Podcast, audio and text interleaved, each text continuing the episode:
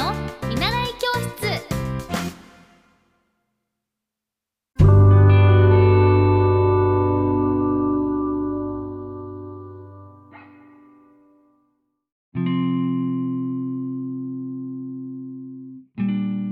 皆さんこんばんは。エッティ先生の見習い教室です。えー、っと宮古島から昨日帰ってきてそして今日は、BS 日テレ汐留テレビの収録をして、えーと、ボクシングをしてそしてその後ある食べ物のロケをしてきました。そして今お家に帰ってきたんですけど今日ねあの私もう昨日のもう井上尚弥選手見てました？皆さん。もうかっ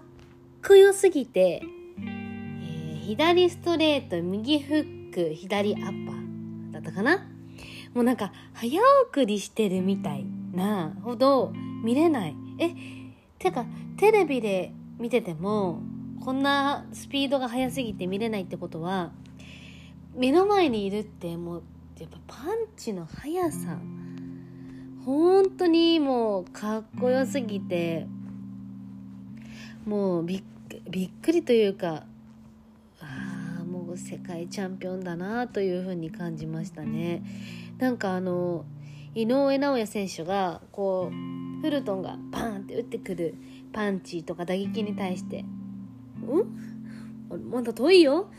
違う違う顎はここここここもっと打ってこい」って今まかりのこうなんていうの？こう挑発シーンみたいなのがもうかっこよくてストレートパンチもその間に今のうちにっていう感じで打ってて。踏み込みの速さとかもう速かったですね私もその勢いで今日ボクシングしてきたんですけどなんかこう実際に自分がやってみるとあの空手の時私その空手をやっていた時に組手が一番得意だったんですけど本当に一回スイッチが入っちゃうと頭が真っ白になっちゃうんですよなんかのスイッチが入ると。なんかそれがこう本能というか本当にこの2人だけの空間しか見えなくなっちゃってまあその時がまだ私が小学生だったのでこう周りを見る余裕がなかったっていうのもあるんですけど、えー、そのスイッチが入っちゃうともうなんか体が勝手に動いちゃう本能的に私は。えー頭に血が上るような感じで気づいたら倒してるじゃないけど 私それで埼玉県大会で組手は小学6年生の時に1位優勝したことがあって、えー、上段蹴りでパーンと入れてもうそれが本当気持ちよくて。でも本当に強い方だと何も打てなくなっちゃうんですよね。もう手に力が入らないというか。なんかこう私が小学生の時に組手とか空手をやっていてよかったなと思うことがやっぱりこう相手を見るこの気の使い方よく気を使ってるとか気使ってますねとか気遣いとか言うけどその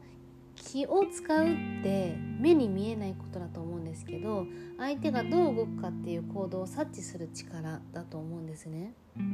だかそれをあの予測できるようになるってこれを子どものうちに身につけていくおくことってすごく大事だなと思っていて。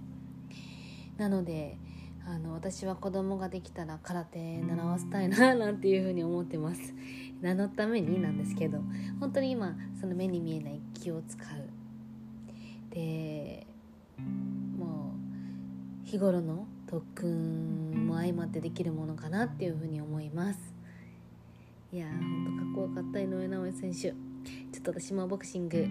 あのちょうど始めて1年なのでもっと頑張っていきたいなと思います。謎な気合が入りました。じゃあ皆さん今日も一日お疲れ様です。おやすみ。